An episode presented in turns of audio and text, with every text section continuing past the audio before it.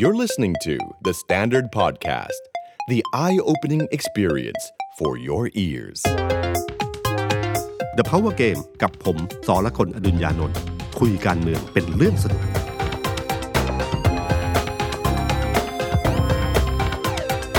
สวัสดีครับ ผมสอละคนอดุญญานนท์สวัสดีครับ ผมเอกธนกรวงษ์ปัญญา content creator การเมืองของ The Standard ครับ สวัสดีคุณผู้ฟังแล้วก็สวัสดีพี่ตุ้มครับ ก็กลับมาเจอกันในบรรยากาศหลังปิดหีบเลือกตั้งแล้ว รู้ผลคะแนนแล้ว แล้วก็ช็อกกันด้วย มีอะไรตื่นตาตื่นใจเยอะมาก เมื่อวานก็วิ่งอยู่ในสนามตลอดทั้งวันเลยครับพี่ตุ้มเหนื่อยไหมเหนื่อยไหมเห็นเห็นเห็นวิ่งตลอดเลย เหนื่อยแต่สนุกมากครับพี่ตุ้มสนุกมากใช่ไหมเนี่ยอืมนักข่าวการเมืองมันเป็นอะไรที่ผมผมเรียกว่าเป็นแบบ น้ำทิพย์ฉโลมใจก็ได้พี่ตุ้ม คือถ้าการเมืองมันมันขนิ่งยับๆเฉยๆนะแบบเบื่อ อืม พอมันมีอะไรให้เราวิ่งให้เราเกาะติดติดตาม ลงไปเห็นคนเสนอตัวให้ประชาชนเลือกเห็นประชาชนเห็นสีหน้า เห็นการใช้สิทธิ์เลือกตั้งแล้วมันอื้อหือกระชุ่มกระชวยครับพี่ตุ้ม แล้วเอกคิดไหมว่าพลังประชารัฐจะได้คะแนนไม่ถึงหมื่นคะแนนโอ้โหพี่ตุ้มพูดตรงๆนะช็อกครับนะช็อก ผมอืมใช้คำว่าช็อกดีกว่า คือผมเนี่ยอยู่ที่หน่วยเลือกตั้งที่โรงเรียนการเคหะท่าทราย ครับ ตอนนั้นเนี่ยเราก็เป็นการเลือกตั้งหลักสี่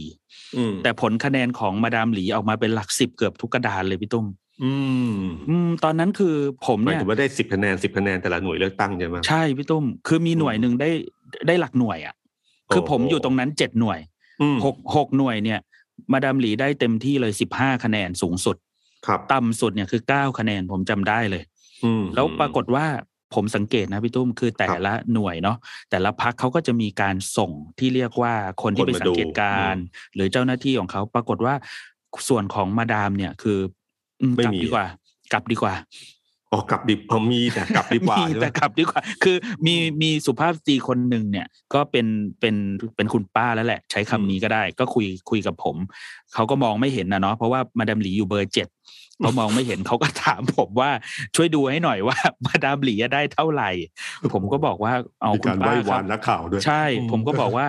อืมผมก็เข้าไปดูสิบห้าคะแนนครับเขาบอกเออกลับเอ่อกลับดีกว่าเขาบอกเงี้ย ผมเมื่อนั่งดูอยู่แล้วก็นั่งดูพอผมจำได้ว่าพอจบไอ้ยพอปิดหีบปั๊บเนี่ย คุณศิระออกมาแถลงต่อเลยใช่ไหมประกาศใช้เหมือนครับพี่เหมือนความมั่นใจว่าชนะแน่ๆใช่ป่ะครับ คือครับยังไม่ทันจะบางหน่วยยังไม่เปิดหีบนับเลยอะครับ ครับ คุณศิระแถลงแล้วว่าอืมมั่นใจมากว่าชนะแน่ๆสามหมื่นห้าขั้นอืมเป็นต่ำอืมๆอืมคะแนนสุดท้ายจบที่เจ็ดพันเก้าร้อยหกคะแนน ใช่ครับใช่ครับหายไปประมาณห้าเท่าได้ครับโอ้แต่ผมสงสารเขานะ ผมผมรู้สึกเขาเขาตอนนั่งแถลงเนี่ย อยู่สองคน เอ้ยมีครับสามคนใช่ไหมมีคุณมีจักสารมพันธ์อีกคนหนึ่งใช่ครับจักรพันธ์คุณจักรพันธ์นี่คือคือคือเป็นสสกทม แล้วก็เป็นหัวหน้าเป็นหัวหภาน้าคกทมภาคใช่ไหมใช่ครับครับกทมครับใช่ผมเห็นแล้วก็คนที่เข้ามาในในบ้านเนี่ย ไม่เท่าไหร่ เราไม่เห็นแกนนำไม่เห็นใครเลยนะครับอืม นึกถึงตอนเลือกตั้งซ่อมที่ชุมพรหรือที่สงขลาสิครับอืมมันจะเต็มไปหมดเลยนะครับ จะใช่ครับคุณสุชาติชมกลิ่นก็อยู่ที่ใช่ไหมอยู่ที่สงขลาใช่อยู่ที่ใช่ไหมสงอยู่ขในลาพื้นที่ครับในที่ชุมพรก็มีคุณธรรมนัทอยู่อืมมีอะไรต่างๆเนี่ยก็ยังมีความคึกคักของมันอยู่นะครับครับในตอนช่วงปิดหีบเริ่มต้นอืมแต่ของคุณศิระเนี่ย ไม่มีเลย เหลือสองคน แล้วก็นั่งแถลงนะครับ ผมผมก็นึกอยู่ในใจเอ๊ะ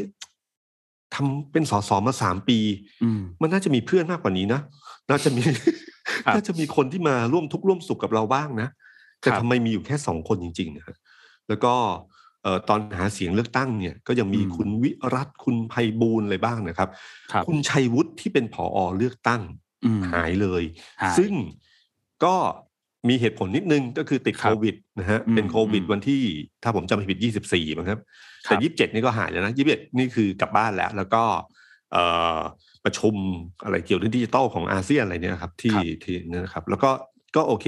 แต่เพียงแต่ว่าเขาต้องกักตัวสิบวัน อันนี้อืมต้องให้ต้องให้เอ่อความเห็นใจเขานิดนึงนะครับครับคำนี้เขาไม่มานะครับครับ แต่มันไม่มีอะไรที่เป็นนัยยะ ที่จะมาส่งอืมสัญญาณอะไรเลยนะนักข่าวก็ถามคุณศิระว่ามีใครให้กำลังใจหรือเปล่าอะไรต่างเนี้ยหรือใครคนในพักโทรมาครับ ก็รู้สึกมีพลเอกประวิตยเนี่ยโทรมาก่อนหน้าที่จะนับคะแนน ก่อนที่หน้าที่จะรู้ผลเท่านั้นเองครับนะครับ แล้วจากนั้นก็ไม่มีเหมือนกับไม่มีใครเลยอืมแล้วก็อยู่เนี่ยตั้งตรงนั้นแหละครับ มันเป็นภาพที่แบบโหไม่น่าเชื่อนะครับ มันมันจาก จากสูงสุดลงมาต่ำสุดอืมภายในเวลาอันรวดเร็วนะคือคือที่พลังประชารัฐนะครับ เราส่งอีกทีมหนึ่งไปครับพี่ตุ้มเป็นคุณออฟพลวุฒิไปปักหลักอยู่นั่น คุณออฟก็เล่าบอกว่า จริง ๆ เนี่ยคือเตรียมฉลองแล้วนะ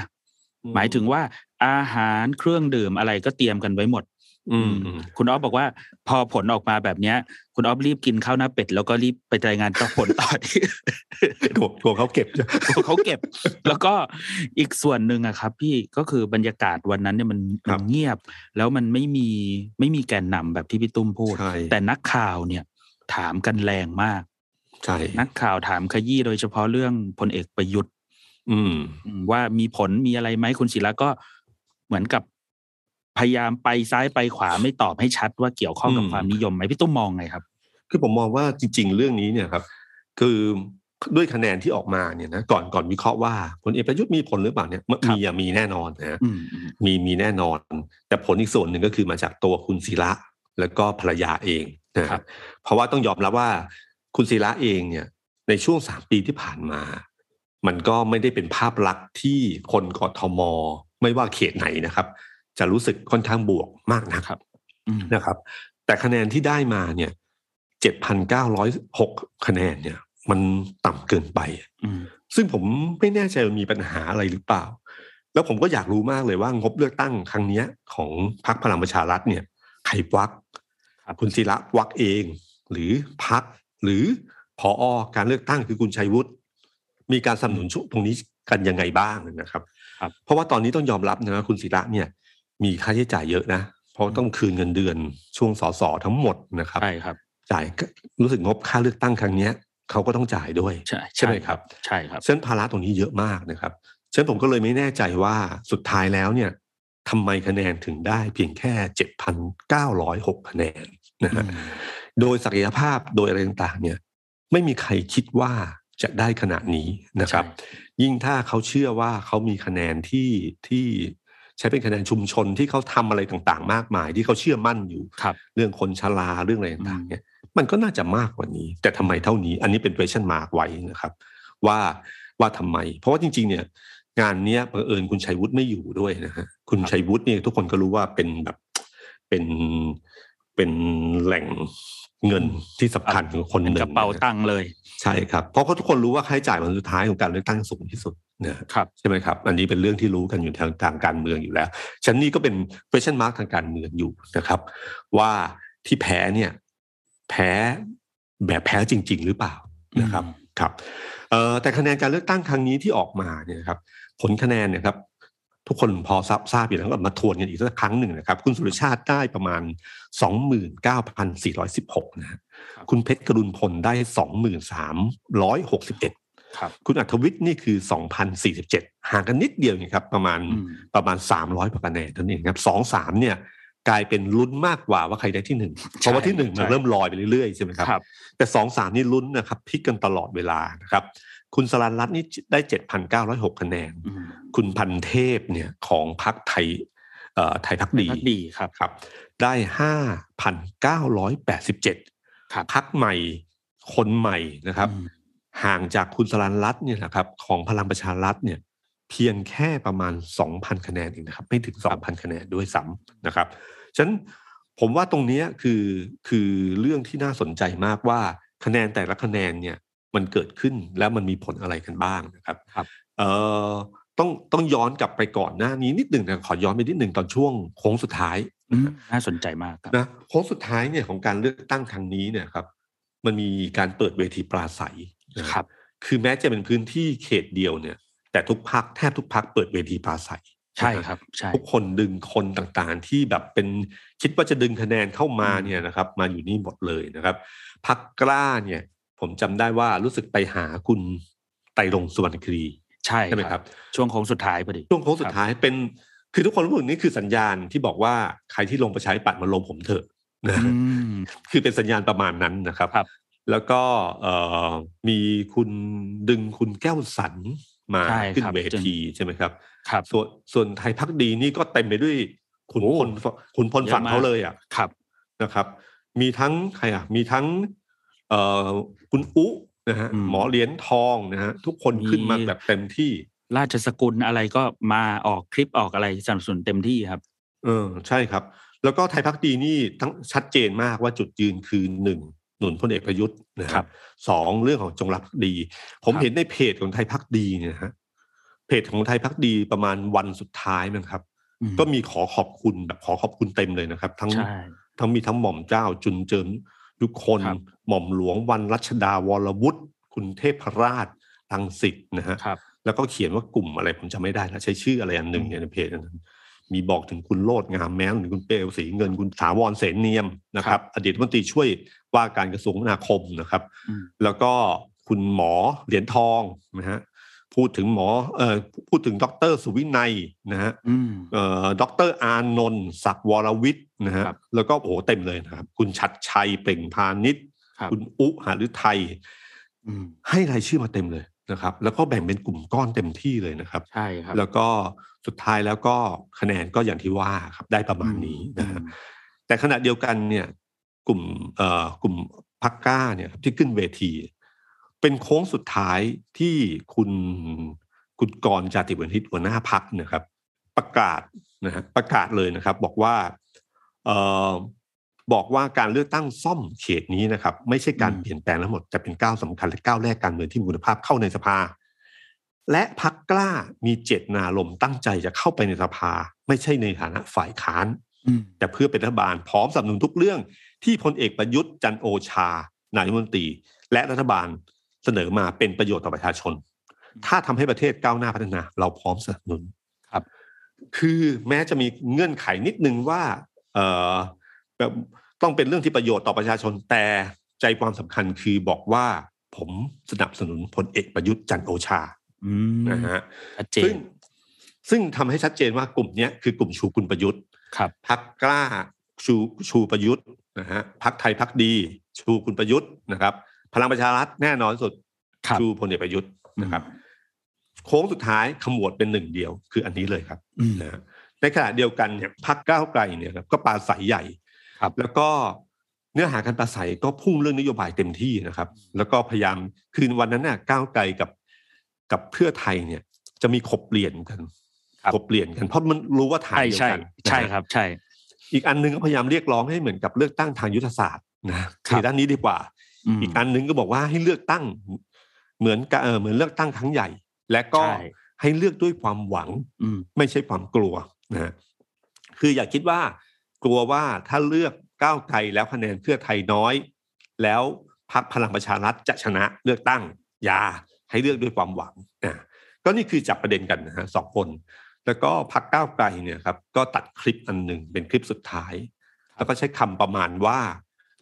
ถ้าได้ดูคลิปนี้แล้วตัดใจเลือกพรรคอื่นเขาจะไม่ว่าอะไรเลย แต่ขอให้ดูอืมคลิปนี้ก่อนแล้วกัน คลิปนั้นก็ค่อนข้างดีนะครับตัดมาดี ส่วนพรรคเพื่อไทยเนี่ยครับครับปิดท้ายด้วยคุณสุรชาติเทียนทองบนเวทีปราศัย คุณสุรชาติเนี่ยหรือคุณอ๊อฟเนี่ย เป็นคนที่ผมใช้คำว่าไม่ใช่เป็นนักพูดครับที่มีอืมวาทะคมคายนะฮะแต่สิ่งหนึ่งที่ผมนึกไม่ถึงวันนั้นเอ้ยวันนั้นผมประทับใจอันหนึ่งก็คือว่าครับ เห็นท่าทีคุณสุรชาติที่พูดออกมาแล้วเนี่ย มันดูจริงมากเลยอะเป็นพูดอืมแบบทั้งแววตาทั้งเสียง ทั้งเนื้อหาที่พูด ซึ่งไม่ใช่เนื้อหาที่คำคมคายมากนะแต่มันจริงมากเลย พูดถึงเรื่องของว่าเขาจะไม่ยอมเข้าสภา ถ้าเขาไม่ใช่สสอืมจะให้ผมช่วยเลยในพักได้หมดเลย แต่มีสิ่งหนึ่งที่ผมขอคือไม่เข้าไปในสภา ถ้าผมไม่ได้เป็นสสครับเอ่อ พูดถึงเรื่องว่าน้ำตาวันแรกที่มีอืมเพราะว่าแพ้เลือกตั้งและชาวบ้านมาแล้วโอเคนั่นเป็นเป็นเป็นภาษาการเมืองที่หลายคนก็พูดกันอยู่ แต่สุดท้ายที่ดึงทีมโอ้โหของเขาครับขึ้นมามคือคนที่เขาขอบคุณไม่ใช่ ไม่ใช่คนใหญ่คนโตอะไรมแต่คือทีมงานของเขาที่ไปช่วยในพื้นที่นะแล้วก็เอาขึ้นมาบนเวทีนะภาพตอนนั้นเนี่ย ถ้าใครได้ดูเนี่ย จะรู้รู้สึกเลยเอ้ยมันมีมันมีอะไรบางอย่าง ที่ครับส่งส่งพลังมานะครับใช่ซึ่งผมก็ในขณะเดียวกันผมดูของก้าวไกลเนี่ยก้าวไกลนี่คมคายในเรื่องของของวิธีการตัดต่อ แล้วก็พัฒศิลป์อะไรต่างๆนี่มา แล้วก็มีพลังนะแล้วก็สุดท้ายแล้วเนี่ยนะครับ หลังจากการเลือกตั้งก็ผลก็ออกมาอย่างที่เห็นนะฮะครับ ซึ่งส่วนหนึ่งต้องยอมรับว่า เพราะว่าคุณสุรชาติเทียนทองเนี่ย เป็นเจ้าของพื้นที่มาก่อน พื้นที่หลักสี่นี่เขาแน่นมากอืมยิ่งถ้าคุณดูเสียง ที่ออกมานะครับที่ออกมาใช้สิทธิ์เนี่ยครับคุณจะเห็นเลยนะครับว่าเสียงในพื้นที่หลักสี่เนี่ยอืมของคุณสุรชาตินี่ก็ได้คะแนนสูงมากเทไปเยอะมากครับอืมใช่แล้วมันทิ้งห่างมาก คุณอัจฉริยะใช่เนี่ยให้สัมภาษณ์ไว้เลยบอกว่าเนี่ย ที่เขาพลาดคือจะดูจักรเขาชนะครับ แต่ที่สำคัญก็คือหลักสี่ก็โดนทิ้งห่างเกินไป ซึ่งมันห่างเยอะมากอืมนะฮะตรงจุดนั้นเนี่ย ผมเชื่อว่ามาจากฐานของคุณสุรชาติที่ลงพื้นที่จริงๆไอ้ทีมที่เขาอยู่ข้างหลังของเขานั่นแหละ นั่นคือตัวสำคัญที่สุดนะฮะ ที่ทำให้เสียงตรงนั้นเนี่ยออกมาอย่างเต็มเม็ดเต็มหน่วยมากนะครับครับเอ่อเพื่อไทยได้คะแนนเสียงจากคะแนนเสียงเนี่ยครับถ้าเทียบเคียงกันนะครับ คะแนนเสียงของปีปีนี้เนี่ยเอ่อด้านหนึ่งเนี่ยต้องยอมรับว่าบังเอิญที่คะแนนเนี่ย คนที่มาใช้สิทธิ์เนี่ย ต่ำกว่าครั้งที่แล้วเยอะฉะนั้นเวลาชนะแล้วบอกว่านี่คือชัยชนะของประชาธิปไตยชัยชนะที่จะเป็นแลนด์สไลด์ของเพื่อไทยเนี่ย มันยังไม่เต็มปากเต็มคำเพราะว่าจำนวนคนที่ออกมาใช้สิทธิ์เนี่ยมันน้อยกว่า ถ้าคะแนนเข้ามาอยู่มาใช้สิทธิ์ประมาณสักหกสิบหรือใกล้ๆเจ็ดสิบเนี่ย พอพูดได้ครับแต่บังเอิญเนี่ยคนนึกไม่ถึงว่าคะแนนที่มาคนที่มาใช้สิทธิ์เนี่ยน้อยกว่าเดิมเยอะมากนะครับครับเอ่อจากเดิมเนี่ยประมาณเจ็ดสิบกว่าเปอร์เซ็นต์ใช่ไหมครับตอนนี้ประมาณแค่ห้าสิบกว่าเปอร์เซ็นต์ครับนะฮะห่างกันประมาณกับยี่สิบ20กว่าอืมครับ ซึ่งจำนวนเสียงที่หายไปตรงนี้แหละ ที่ผมคิดว่า คราวนี้แหละ อยู่ที่ใครจะตีความนะฮะบางคนก็ตีความว่า เพราะว่าบ้านมีรั้วไม่ออกครับนะฮะเสียงแต่เสียงกลุ่มเนี้ยเป็นเสียงของกลุ่มที่เคยเลือกพลังประชารัฐและประชาธิปัตย์มาก่อนอืมฉันวัดผลไม่ได้ อีกด้านหนึ่งก็อาจจะมองว่า เอ๊ะ เสียงกลุ่มเนี้ยก็คือเฉลี่ยเฉลี่ยกันแหละครับไม่ใช่อาจจะมาจากคนที่ลงคะแนนล่วงหน้าไม่ได้ใช่ไหมครับ อยู่ครับต่างประเทศมาลงไม่ได้อะไรเงี้ยก็ะไม่มีเลือกตั้งแวแต่ล่วงหน้าอะไรพวกนี้ด้วย ใช่ครับใช่ ครับคะแนนของเพื่อไทยนะครับ ถ้าเราดูจากฐานคะแนนคนที่มาใช้สิทธิ์นะฮะของครั้งที่แล้วกับครั้งนี้ ครั้งนี้เนี่ย เพื่อไทยได้คะแนนเนี่ยสามสิบสามเปอร์เซ็นต์นะครับ แต่ของครั้งที่แล้วเนี่ยเพื่อไทยยี่สิบสามจุดเก้าอืมบวกขึ้นมาสิบเปอร์เซ็นต์นะครับนะครับ ส่วนก้าวไกลเนี่ยนะครับเอ่อก้าวไกลเนี่ย ได้คะแนนครั้งที่แล้วเนี่ยสิบแปดจุดห้าหกนะครับครั้งนี้ได้ยี่สิบสามจุดแปด เท่ากับมาบวกห้าเพื่อไทยบวกสิบก้าวไกลบวกห้านะครับ ส่วนพักกล้าได้ยี่ประมาณยี่สิบสามจุดหนึ่งนะครับครับเอ่อถ้ารวมคะแนนของฝั่งเพื่อไทยกับก้าวไกลแล้วเนี่ยนะครับ ได้ประมาณห้าสิบหกจุดแปดเกินครึ่งนะฮะส่วนทางอีกฝั่งหนึ่งเนี่ยนะครับ คือสามพักรวมกัน คือครับกล้าไทยพักดีและพลังประชารัฐเนี่ยได้มาสี่สิบสามจุดสองนะฮะห่างกันพอสมควร แต่เนื่องจากว่าหายไปประมาณสักประมาณสามแสนสี่แสนคนเนี่ยนะครับ ที่ทำให้มันมี question mark อยู่ว่าเสียงตรงนี้อยู่ที่ไหนนะครับครับเอ่อในขณะเดียวกันเนี่ยผมมองว่าการที่การที่พักเพื่อไทยได้คะแนนครั้งนี้เข้ามาเนี่ย มันโหผมว่าฮึกเหิมมาก เมื่อวานนี้เห็นคะแนนเห็นความฮึกเหิมที่ชัดเจนมากโอ้ทั้งใช่ไหมวันเลยครับ ทั้งวันเมื่อวานนี้ เรียกว่าแบบคือใช้ร้านก๋วยเตี๋ยวครับพี่ตุ้ม ครับก็คือกินเส้นกันกินเกาเหลากันอยู่ที่นั่น แล้วก็ลุ้นคะแนนกันไปเต็มที่มาก แล้วก็ผมไปถึงเนี่ยก็ได้มีโอกาสคุยกับคุณสุรชาติเจอแกนนำหลายคน ทุกคนก็มั่นใจ คุณสุรชาติแกก็ติดตลกอยู่นิดนึงนะครับพี่ตุ้มครับแกบอกว่าบรรยากาศรอบที่แล้วแกก็มั่นใจอย่างนี้แหละ ชิวกว่าชิวกว่านี้ด้วย แกบอก แล้วก็แล้วก็สุดท้ายก็ผลคะแนนก็อย่างที่เห็นรอบที่แล้วว่าแกไม่ได้ใช่ไหมครับอืมรอบนี้แกก็บอกโอ้โหใส่เต็มที่แล้วก็ เครียดตลอดเวลานะพี่ตุ้มอืมอืมผมดูคุณสุรชาติเครียดตลอดเวลา เพราะรอบเนี้ยมันสิบสิบเจ็ดปีหรือบททดสอบอะไรหลาย ๆ อย่างของคุณสุรชาติด้วยแล้วจะมีผลต่อการตัดสินใจทางการเมืองในอนาคตด้วยครับ กับการเลือกตั้งรอบนี้ อืมอืมเออพักก้าวไกลที่น่าสนใจของอันนี้ก็คือว่านอกเหนือจากคะแนนที่ได้มา แม้ว่าจะแพ้นะครับ แต่คะแนนมาก็เป็นกอบเกำกำพอสมควรนะฮะแล้วก็ผมก็ดูแล้วทุกพักเนี่ย ไม่ค่อยมีใครเสียใจเท่าไหร่นะครับอืม ทุกพรรครู้สึกว่าใช่ ทุกคนชนะในเกมของตัวเองนะคครัรับบเพื่อไทยก็ชนะก็คือว่าได้สอสอครับแล้วก็ได้เป็นบันไดขั้นแรกในการที่จะมาบอก หรือทำให้คนอื่นเชื่อมั่นได้ว่า ที่เขาประกาศว่าแลนสไลด์เนี่ยมีโอกาสนะอืมแล้วก็ได้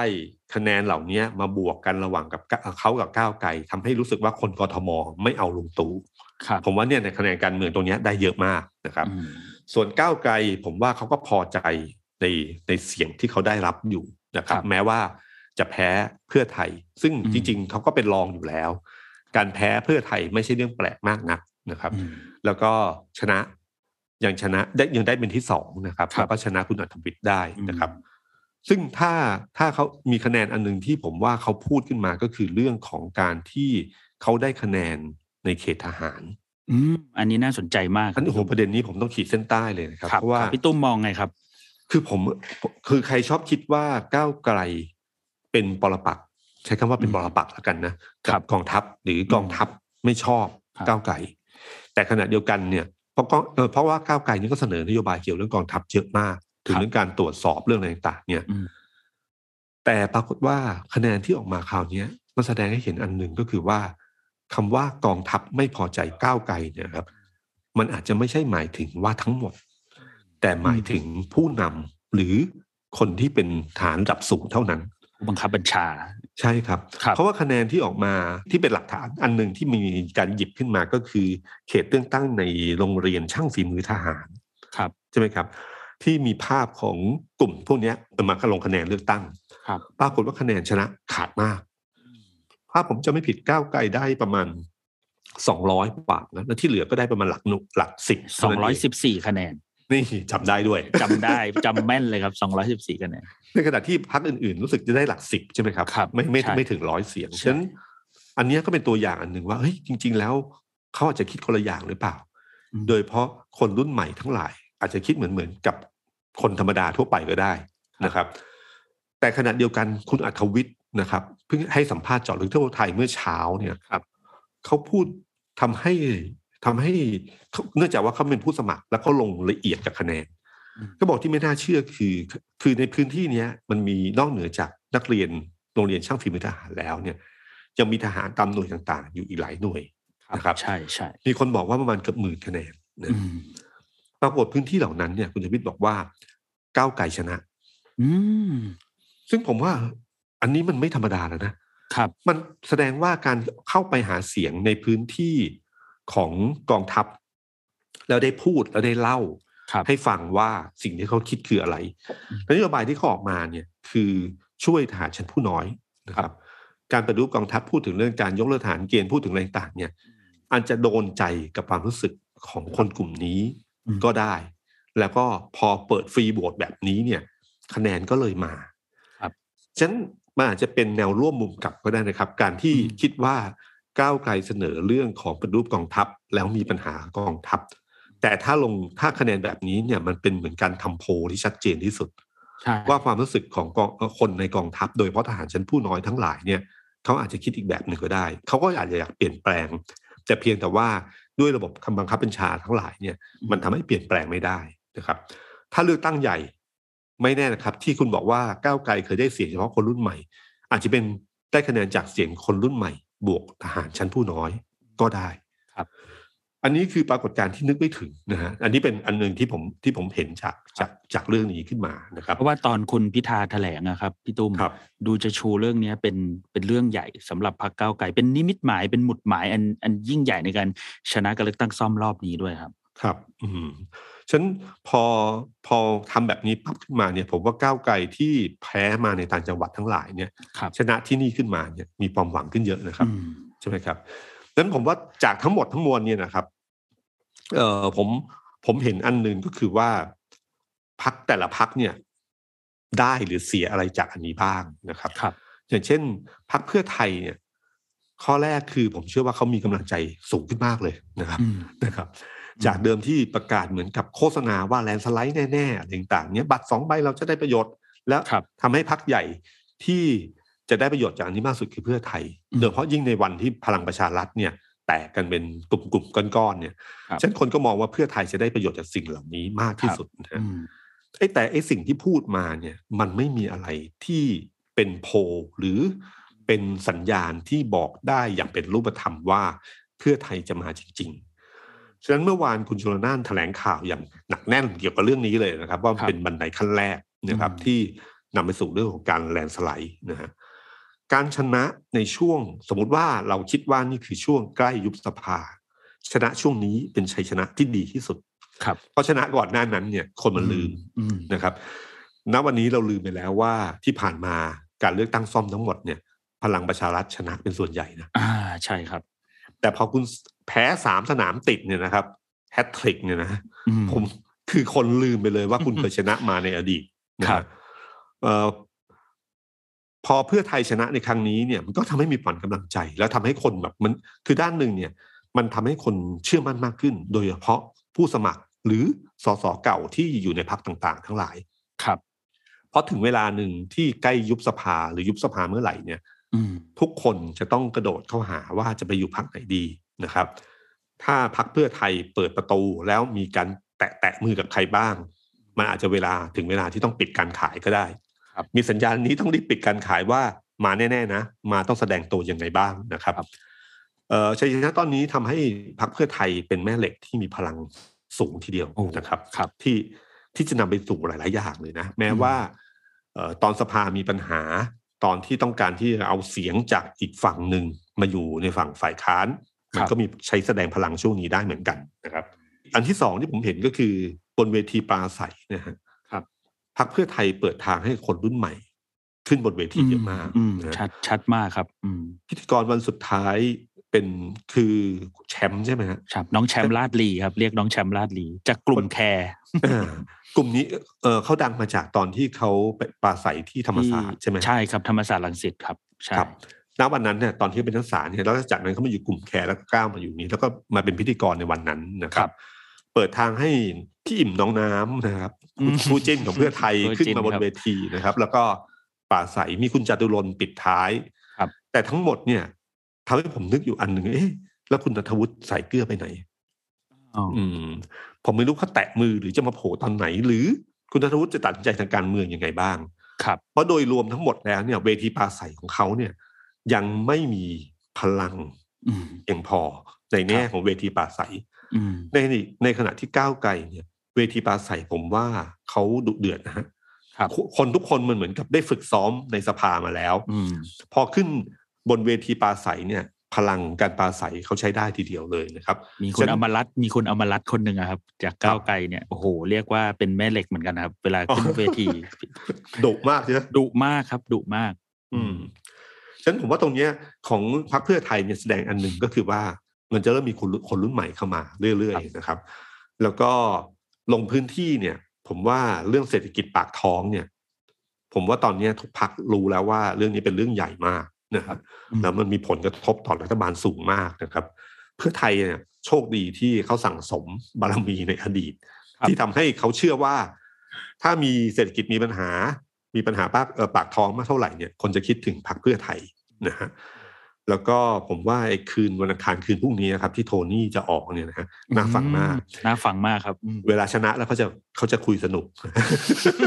แล้วก็จะมีเรื่องราวต่างๆ มากมายนะฮะครับ อารมณ์ดีครับเขาชนะยังไงก็อารมณ์ดีครับ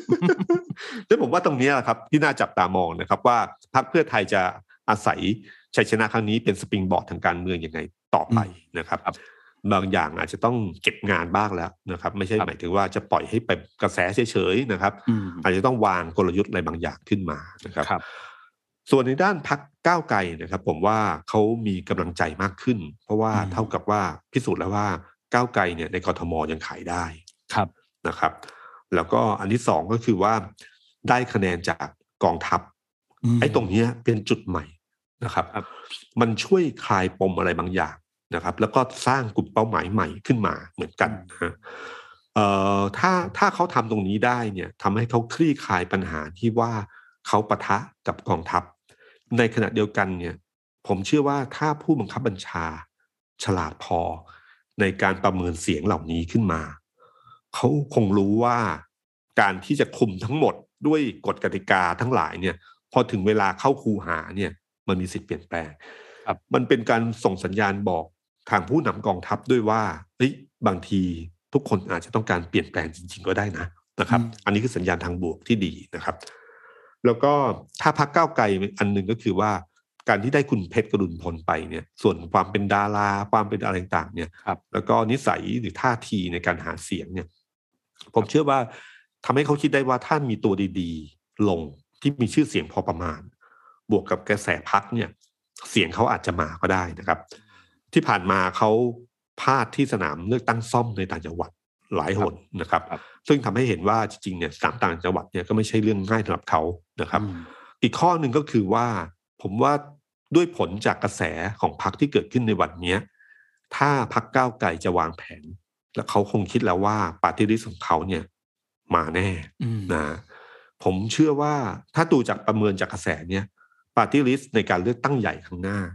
ผมว่าก้าวไกลมาอยู่อันดับต้นๆเลยครับครับ อันดับต้นๆมีโอกาสมากนะครับ คนที่เลือกเพื่อไทยสสเขตเนี่ย จะขีดกาปฏิริษให้ก้าวไกลอืมนะผมว่าตรงเนี้ยจะสวิตช์เข้ามาไม่น้อยทีเดียวครับเพื่อไทยคะแนนปฏิริษที่คิดว่าจะได้เท่าเท่ากับสสเขต อาจจะไม่ใช่นะฮะอีกเรื่องหนึ่งก็คือว่า ผมว่าก้าวไกลจากผลจากอันนี้เนี่ยทำให้เขามีความหวังในเรื่องผู้ว่ากทมมากขึ้นครับครับนะครับ คุณวิโรธอืมใช่ครับ แต่ผมว่าต้องประเมินเรื่องนี้ดีๆครับเพราะเลือกตั้งครั้งนี้เป็นการเลือกกันคือคนกลุ่มเนี้ยที่เลือกเนี่ย จะเลือกกันระหว่างก้าวไกลหรือเพื่อไทยครับนะฮะเพราะทั้งสองพักไม่เอาพลเอกประยุทธ์ทั้งคู่ครับ ใครที่ไม่เอาพลเอกประยุทธ์ก็มีอยู่สองทางเลือกนี้ครับที่ว่าจะเลือกใครนะครับอืมก็พอจะเลือกก้าวไกลกับเพื่อไทยเนี่ย ผมรู้เลยว่าจากครั้งนี้ก็คือว่าก้าวไกลมีกลุ่มก้อนที่ชัดเจนมาก ครับ คือต่อให้เพื่อไทยมีโอกไม่ไม่ได้เลือกยุทธศาสตร์แล้ว แต่เลือกเพราะชอบก้าวไกลจริงๆนะฮะอืมแต่ตอนเลือกตั้งผู้ว่ากทมมันไม่ได้สู้กันระหว่างก้าวไกลกับเพื่อไทย ครับ มันสู้กันระหว่างก้าวไกลกับชัดชาติ อืม ซึ่งต้องยอมรับว่าชัดชาติเป็นเป็นอะไรที่ครับสามารถกินส่วนแบ่งของคนที่ชอบก้าวไกลได้เยอะทีเดียว ครับนะฮะอืมอืมอันนี้ไม่เหมือนกันนะครับ แต่ไม่เป็นไร ผมเชื่อว่าก้าวไกลเนี่ย คงมีกำลังใจจากอันนี้ แล้วคิดว่าใช้เวทีของการเลือกตั้งผู้ว่ากทมเนี่ยครับทำให้คนได้รู้จักและเข้าใจก้าวไกลมากขึ้น เพราะครับเวทีอันนี้เปิดเมื่อไหร่เนี่ยปั๊บเนี่ยมันก็เป็นโอกาสในการประชามพันธ์มากขึ้นนะครับครับ เห็นมีคนหนึงวิเคราะห์ด้วยไหมครับพี่ตุ้มคุณสกลทีอ๋อคุณสกลทีอันนี้ดีฮะคุณสกลทีเนี่ยเขาเขาเพิ่งลงใน Facebook เขาตอนเช้านะฮะครับ มีแบบได้รับการสนับสนุนด้วยนะ ที่ผมบูธโพสต์นิดหน่อยนะครัอ๋บอครับครับ ก็มีการบูธโพสต์มาบอกว่าจริง ๆ เนี่ย การเลือกตั้งครั้งเนี้ยเขาบอกว่าคนชอบคิดว่าคะแนนความนิยมของพลเอกประยุทธ์ถึงจุดตกต่ำเพราะคะแนนรวมของฝั่งที่เป็นสนับสนุนพลเอกประยุทธ์มากกว่าแบบมีนัยยะครับพลเอกประยุทธ์ไปไม่ไหวบ้าง เขาบอกเขาไม่เห็นด้วยนะเขามีความเห็นแตกอืต่ามงอืมอืมอย่าลืมว่าเขาเป็นรองผู้ว่ากทมนะครับครับเขาเคยอยู่พื้นที่หลักสี่มาก่อนนะครับอ่าใช่ฉะนั้นเขาจะมีข้อมูล ในมุมของเขาค่อนข้างดีนะครับครับเขาบอกว่าให้ย้อนดูการเลือกตั้งปี62นะฮะถ้านับเฉพาะสี่พักใหญ่ คือประชาธิปัตย์พลังประชารัฐเอ่อนะครับคตใหม่หรือก้าวไกลอนาคตวันใหม่นี้ แล้วก็ครับเพื่อเพื่อไทยเนี่ย แม้สสจะเป็นของพลังประชารัฐ แต่คะแนนรวมของประชาธิปัตย์และพลังประชารัฐก็น้อยกว่าของเพื่อไทยกับอนาคตใหม่อยู่แล้วอืมฉะนั้นการรวมคะแนนในวันนี้อะที่มากกว่ามันก็ไม่ใช่แปลกเพราะครั้งก่อนก็มากกว่าอยู่แล้วครับประมาณหกพันคะแนนนะฮะ ซึ่งผู้มาใช้สิทธิ์ณวันนั้นตัวกลมๆอยู่ประมาณเจ็ดสิบสี่เปอร์เซ็นต์นะฮะเขาบอกว่าดูจากเมื่อวานเนี่ยคือการเลือกตั้งครั้งเนี้ยผู้มาใช้สิทธิ์ประมาณห้าสองเปอร์เซ็นต์น้อยกว่าเลือกตั้งเมื่อปีหกสองถึงยี่สิบสองเปอร์เซ็นต์ครับตีเป็นจำนวนคนได้ประมาณสามหมื่นเก้านะครับ บอกตัวเลขตัวนี้บอกอะไรบ้างเขาบอกว่าเออแม้ว่าครั้งเนี้ยเขาบอกว่าการเลือกตั้งทั้งหลายเนี่ยทราบดีว่าการเลือกตั้งซ่อมเลือกตั้งทั่วไปเนี่ยคือการไม่เหมือนกันครับ อ่าเนี่ยเป็นที่รู้กันอืมการเลือกตั้งใหญ่เนี่ย คนจะตื่นตัวมากกว่า เพราะกระแสมันไปทั้งประเทศเลยครับนะครับอืมข่าวทั้งหมดจะโฟกัสที่นี่เป็นเรื่องสำคัญมากนะครับฉะนั้นกระแสโดยรวมจะค่อนข้างสูงนะฮะครับฉะนั้นการเลือกตั้งซ่อมจะมีคนมาใช้สิทธิ์น้อยกว่าอยู่แล้วนะครับฉะนั้นพอมีการเลือกเอ่อคะแนนน้อยกว่า คะแนนจัดตั้งจึงมีผลอืมโดยเฉพาะเขตเลือกตั้งอย่างหลักสี่จตุจักรซึ่งมีความผสมผสานระหว่างกลุ่มบ้านมีรั้วครับ กับชุมชนในปริมาณที่เท่า ๆกันแบบเขตเลือกตั้งครั้งนี้เนี่ยคะแนนของกลุ่มจัดตั้งมักจะออกไปใช้สิทธิ์แน่นอนนะฮะส่วนกลุ่มที่บ้านมีรั้วเนี่ยอาจจะคิดว่าเป็นแค่การเลือกตั้งซ่อม หรือเบื่อหน่ายการเมืองก็เลยไม่ออกไปใช้สิทธิ์อืมรวมทั้งไม่มีการเลือกตั้งล่วงหน้าด้วยครับเขาแล้วก็เขาวกมาดูบอกว่าดูคะแนนเมื่อวานนะครับ ไทยพักดีกล้าพลังประชารัฐ ได้คะแนนน้อยกว่าเพื่อไทยกับก้าวไกลประมาณหมื่นห้าพันคะแนนกลมๆซึ่งเป็นเทรนด์ที่ไม่แตกต่างกันมาก คือครั้งที่แล้วก็แพ้ครั้งนี้ก็แพ้อืมโดยผู้มีสิทธิ์เลือกตั้งไม่ได้ออกมาใช้สิทธิ์ครั้งนี้นะครับ จากปีหกสองกับมาหกห้าเนี่ย ไม่ได้อืมสามพันสามหมื่นเก้าอืมฉะนั้นจะบอกว่าความนิยมของพลเอกประยุทธ์ตกต่ำมาก ก็ดูจะไม่เป็นธรรมเท่าไหร่นะครับ อืมแต่ผมต้องนึกอืมแบบคณิตศาสตร์ทางคณิตศาสตร์แบบปัญญาแต่ยังเบื้องต้นนะครับ ครับหมื่นห้าปีหกห้าคือครั้งนี้นะครับครัมันบมาจากฐานคนไปใช้สิทธิ์ แปดหมื่นแปดอืมหกพันเมื่อการเลือกตั้งปีหกสองเนี่ย มาจากฐานแสนสองครับถ้าถ้าหกพันถ้าหมื่นห้าจากฐานแปดหมื่นแปดถ้าใช้ฐานแสนสองเนี่ย มันประมาณสองหมื่นสองนะคือหมายถึงว่าครั้งเนี้ยทิ้งห่างประมาณสองหมื่นสองใช่ ยกเว้น คุณจะบอกว่าสามหมื่นเก้าทั้งหมดเนี่ย เป็นของคุณอืมเป็นบ้านมีรั้ว นะฮะถ้าใช้ตักกะนั้นเข้ามาจับเนี่ยแล้วเขาบอกว่าเนี่ยของผมเนี่ยในสามหมื่นเก้าเป็นของผมมันหกสิบหรือเจ็ดสิบเปอร์เซ็นหรือคนที่ชื่นชอบพลเอกประยุทธ์อยู่ประมาณเนี้ยครับโอเค คะแนนก็มีอาจจะเหวี่ยงไปตามนั้นได้อืมแต่นี่แหละครับที่ผมบอกพอพอเป็นแบบเนี้ยมันอยู่ที่การตีความว่าจะตีความว่ายังไงนะครับเอ่อคุณสกลทีบอกว่า ถ้าถ้าถามตัวเขาเองเนี่ย ผลการเลือกทางนี้สะท้อนอะไรได้บ้างเขาบอกว่าสะท้อนเห็นว่าเพื่อไทยเนี่ยคะแนนนิยมในเขตเนี้ยคงที่ไม่ได้แตกต่างอะไรเลย แต่ความนิยมพลังประชารัฐลดอยู่น่าตกใจ เพราะคะแนนหายไปจากการเลือกตั้งใหญ่เมื่อปี 62 ประมาณ 27,000ครับ ซึ่งเหตุผลเป็นอย่างไร เพราะอะไรคงไม่ต้องพูดถึง เพราะคนในพื้นที่รู้กันดีอยู่แล้ว ไม่ว่าจะเป็นเรื่องตัวผู้สมัคร หรือสาเหตุที่ทำให้เราต้องมากลับเลือกตั้งใหม่ครั้งนี้ หรืออาจจะเป็นปัญหาภายในพลังประชารัฐเองก็ตามอืมเขายกไว้สามเรื่องเนี่ยนะครับนะครับ ตัวผู้สมัคร เหตุผลในการเลือกตั้งครั้งนี้ ก็คือตัวคุณศิระที่มีข้ออะไรต่างๆเนี่ยนะครับครับแล้วก็เป็นปัญหาภายในของพลังประชารัฐอืมเขาบอกว่าจุดที่ระวังก็คือสามหมื่นเก้าที่ไม่ออกใช้สิทธิ์ครั้งนี้เนะครับ ซึ่งตัวเขาเองเนี่ยมองว่าเป็นคนที่เลือกพลังประชารัฐเยอะมากนะครับ อาจจะไม่ได้กลับมาฝั่งพลังประชารัฐแล้วก็ได้อืมถ้าพลังประชารัฐไม่เร่งหรือปรับอะไรสักอย่างหนึ่งผลการเลือกตั้งใหญ่ข้างหน้าในอนาคตนะครับ ในเขตนี้ก็คงไม่แตกต่างไปจากนี้อืมแถม อาจจะลามไปทั่วกทมก็ได้ โอ้อันนี้ อันนี้น่าสนใจนะฮะแล้วก็เขาสรุปว่าผมก็เชื่อว่าเพื่อเพื่อไทยยังไม่แลนด์สไลด์อืมและแต่อีกอันหนึ่งก็คือติ่งอีกอันหนึ่งก็บอกว่าแฮชแท็กว่าก้าวไกลยังน่ากลัวครับอ่าอ่าอ่าผมว่าตรงเนี้ยครับน่าคิดครับน่าคิดนะครับ ของคุณสกลทีนี่ชัดชัดมากอืมเขาอย่าลืมว่าคุณสกลทีนี่ปัจจุบันเป็นรองผู้ว่ากทมนะครับครับเคยเป็นออดีตสสเก่าของ ของประชาธิปัตย์ในพื้นที่นี้หลักครัสี่บนะครับ และขณะเดียวกันก็คือเลือกตั้งครั้งที่แล้วเนี่ยเขาอยู่พลังประชารัฐครับเขาช่วยพลังประชารัฐอืมช่วยคุณศิระในเขตนี้ต้องใช้คำพูดอย่างนี้เลยครับนะใช่ครับเพราะว่าใช่ไหมครับอืมฉะนั้นสิ่งที่เขาพูดมาทั้งหลายมีประเด็นที่น่าสนใจอย่างมากเลยนะครับ ที่พูดถึงว่าถ้าแบบนี้เนี่ย มันจะลามไปถึงกทมก็ได้ทั้งกทมไม่ใช่เฉพาะเขตนี้ก็ได้นะในการเลือกตั้งใหญ่นะครับ แต่เขายังพูดอยู่ว่าเอ๊ะอย่างเงี้ยคะแนนพลเอกประยุทธ์เนี่ยคงไม่ใช่หรอกนะครับ ที่มีปัญหานะครับ ยังไม่เกี่ยวกับพลเอกประยุทธ์อยู่ดี ใช่แล้วซึ่งเท่าที่ผมฟังมาทั้งหมดนะครับครับ หลังจากการเลือกตั้งครั้งนี้แล้วเนี่ย ปรากฏว่ามันเหมือนกับพรรคอื่น ๆ ไม่ได้คิดแบบนั้นนะฮะพรรคอื่นๆ ไม่ได้คิดอย่างนั้นเลยนะครับ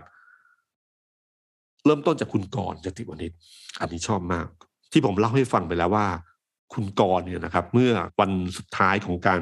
หาเสียงเลือกตั้งใช่ไหมครับครับ ที่บอกว่าจะเข้าไปจะไม่ยอมเป็นฝ่ายค้านนะครับ จะเป็นคนที่สนับสนุนพลเอกประยุทธ์ถ้าทำอะไรเรื่องที่ถูกต้องนะมีเงื่อนไขนิดนึงแต่สรุปท้ายก็คือหนุนพลเอกประยุทธ์ แต่พอหลังจากการเลือกตั้งเสร็จปั๊บนะครับเขาแถลงข่าวเมื่อวานเนี่ยอืม เขาเขาแถลงข่าวเมื่อวาน เมื่อวันก่อนหาเสียงเลือกตั้งสุดท้ายบอกว่าหนุนพลเอกประยุทธ์ใช่ไหมครับใช่ครับ พอเมื่อวานเนี่ยเขาแถลงเลยนะครับเขาบอกว่าการเลือกตั้งครั้งนี้สะท้อนให้เห็นว่าคนกทมต้องการการเปลี่ยนแปลง คือการเมืองไม่เหมือนเดิมแล้วอืมและผมคิดว่าถ้าผมเป็นรัฐบาลก็คงต้องอ่านสัญญาณนี้ให้ขาดและตั้งคำถามกับตัวเองว่า ในขณะที่ยังอยู่ในตำแหน่งในอำนาจเนี่ยครับ จะต้องทำอะไรเพื่อแก้ปัญหาช่วยเหลือประชาชนให้ได้มากกว่านี้ เพราะ ชัดเจนว่าสามพักที่ได้คะแนนสูงสุด ล้วนเป็นพักที่เสนอแนวทางที่เปลี่ยนแปลงและแตกต่างจากรัฐบาล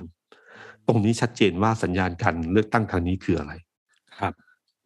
คือเดิมเมื่อก่อนเลือกตั้งวันสุดท้าย เขาอยู่ฝั่งสนับสนุนพลเอกประยุทธ์ครับ อยู่ฝั่งเดียวกับพลังประชารัฐ และอืมพรรคไทยพักดี พอเลือกตั้งเสร็จปุ๊บเขาบอกว่าเขาอยู่ในสามกลุ่มที่ได้คะแนนสูงสุดที่นำเสนอการเปลี่ยนแปลง คือเขาอยู่ฝั่งเดียวกับเพื่อไทยและเอ่อและก้าวไกลนะฮะเพราะเขาบอกว่าเนี่ยสังเกตไหมสามพักที่คะแนนสูงสุดเนี่ยเป็นพักที่เสนอแนวทางที่เปลี่ยนแปลงและแตกต่างจากรัฐบาล เมื่อสองสามวันก่อน ยังบอกว่าหนุนพลเอกประยุทธ์อยู่เลยนะ เข้าไปจะหนุนพลเอกประยุทธ์ แต่วันเนี้ยบอกว่าพักตัวเองเนี่ยเสนอแนวทางที่เปลี่ยนแปลงและแตกต่างจากรัฐบาลนะครับอืมแล้วก็สรุปว่าตรงเนี้ยชัดเจนว่าสัญญาณการเลือกตั้งทางนี้เป็นอะไร นี่คือพรรคกล้าอืมนะครับพักไทยพักดี เมื่อเช้าคุณถาวรครับเป็นเนียมนะครับ ซึ่งก็ต้องถือณวันนี้ต้องถือว่าเป็นแกนนำนะฮะของไทยพักดีนะครับ คือตหมอวรงค์เนี่ยนะครับ เคยอยู่ประชาธิปัตย์เอ่อตอนเลือกตั้งหัวหน้าพักเขาลงแข่งนะคครัรับบใช่ หมอวรงค์บอกเลยบอกว่าถ้าเขาชนะเลือกตั้งตอนมาใช้ปัดกันนั้นเนี่ยคครับนที่เป็นเลขาธิการพักคือคุณถาวรเซนเนียมอ่าอันนี้เขาเคยบอกมาครั้งก่อนนะครับ จับมือจับมือกันฉะนั้นพอวันเนี้ย คุณถาวรออกมาจากประชาธิปัตย์เนี่ยก็แน่นอนเลยครับ อยู่ไทยพักดี ไปฟังการปราศัยไปสนับสนุนตลอดเวลาอืมคุณถาวรให้สัมภาษณ์เมื่อเช้านะฮะคุณถาวรบอกว่านะครับ บอกว่าจากการหาเสียงเนี่ยนะครับชูพลเอกประยุทธ์เป็นนายกเนี่ย ผลการเลือกตั้งที่ออกมาแสดงให้เห็นว่า คะแนนนิยมของนายกลดลงอย่างเห็นได้ชัดอย่างมีนัยยะสำคัญอย่างนี้เลยนะนะครับ ประชาชน เอ่อแล้วก็อีกอันหนึงบอกว่าประชาชนเนี่ยเริ่มเบื่อการเมืองแบบนี้นะครับ แล้วก็ให้สะท้อนให้เห็นว่าปัญหาความยากจนปัญหาปากท้องอะเป็นเรื่องใหญ่รวมถึงปัญหาความเหลื่อมล้ำด้วยอืมนะครับในขณะเดียวกันหมอวรงค์ก็เมื่อวานใช่ไหมฮะหมอวรงค์ลงเพจของเขานะครับ หลังจากเรื่องนอกจากขอบคุณคะแนนทุกคะแนนมามาเรียบร้อยแล้วนะครับ แล้วเขาก็บอกว่าแต่สิ่งที่ต้องตระหนักก็คือพรรคการเมืองที่สนับสนุนรัฐบาลกลับได้รับความไว้วางใจจากประชาชนน้อยมาก ยกเว้นไทยพักดีนะครับเพราะว่าเราเริ่มต้นจากไม่มีอะไร อันนี้ก็จริงนะครับครับ ถูกต้องดังนั้นดังนั้นสิ่งที่ท่านนายกต้องตระหนักก็คือท่าทีต่อพรรคพลังประชารัฐที่ได้รับการลงโทษจากประชาชนใช้คำนี้เลยนะครับครับ อย่างหนักอืมกว่าที่คาดคิดนะครับ รวมถึงการปรับปรุงประสิทธิภาพเพื่อแก้ไขปัญหาของพี่น้องประชาชน ท้ายนี้ไทยพักดียังยืนหยัดในอุดมการณ์ที่ตั้งมั่นและแสดงจุดยืนชัดเจนทุกเรื่องพวกเราไม่ท้อครับอะไรเงี้ยนะครับ แต่ก็บอกเลยนะครับ นายกเนี่ยต้องประเมินเรื่องนี้เลยนะครับอืมเพราะว่าคะแนนของพรรคการเมืองสนับสนุนทั้งหมดเนี่ย ได้รับความไว้วางใจประชาชนน้อยมากนะครับครับ นี่สองคนที่เป็นตัวหลักนะครับอืมในขณะที่ดรอานนท์ศักดิ์วรวิทย์นะครับซึ่งเป็นครับผู้สนับสนุนพรรคไทยพรรคดีเนี่ยอืมโพสต์ว่าที่ที่เขาหนุนพลเอกประยุทธ์มาโดยตลอดนะเขาโพสต์เมื่อวานว่า แปดปีของพลเอกเปรมตินนสูรานนท์ทำได้ดีกว่าแปดปีของพลเอกประยุทธ์จันทร์โอชาแปดพันล้านเท่า ผมรู้สึกเช่นนี้จริง ๆ ผมนึกถึงสำนวนแหมไม่อยากใช้สำนวนนี้เลย แต่มันเหมือนเฮปโดดอะครับ ครับ คือปฏิกิริยาที่แบบพอมันใช้ไม่ได้แล้วก็ปุ๊บโดดเลยนะครับครับ ไม่ว่าจะเป็นใครก็ตามทีที่ที่เคยหนุนพลเอกประยุทธ์พอเกิดปรากฏการณ์เนี้ยเขาสรุปเหมือนกันเลยว่าคะแนนนิยมพลเอกประยุทธ์ต่ำลง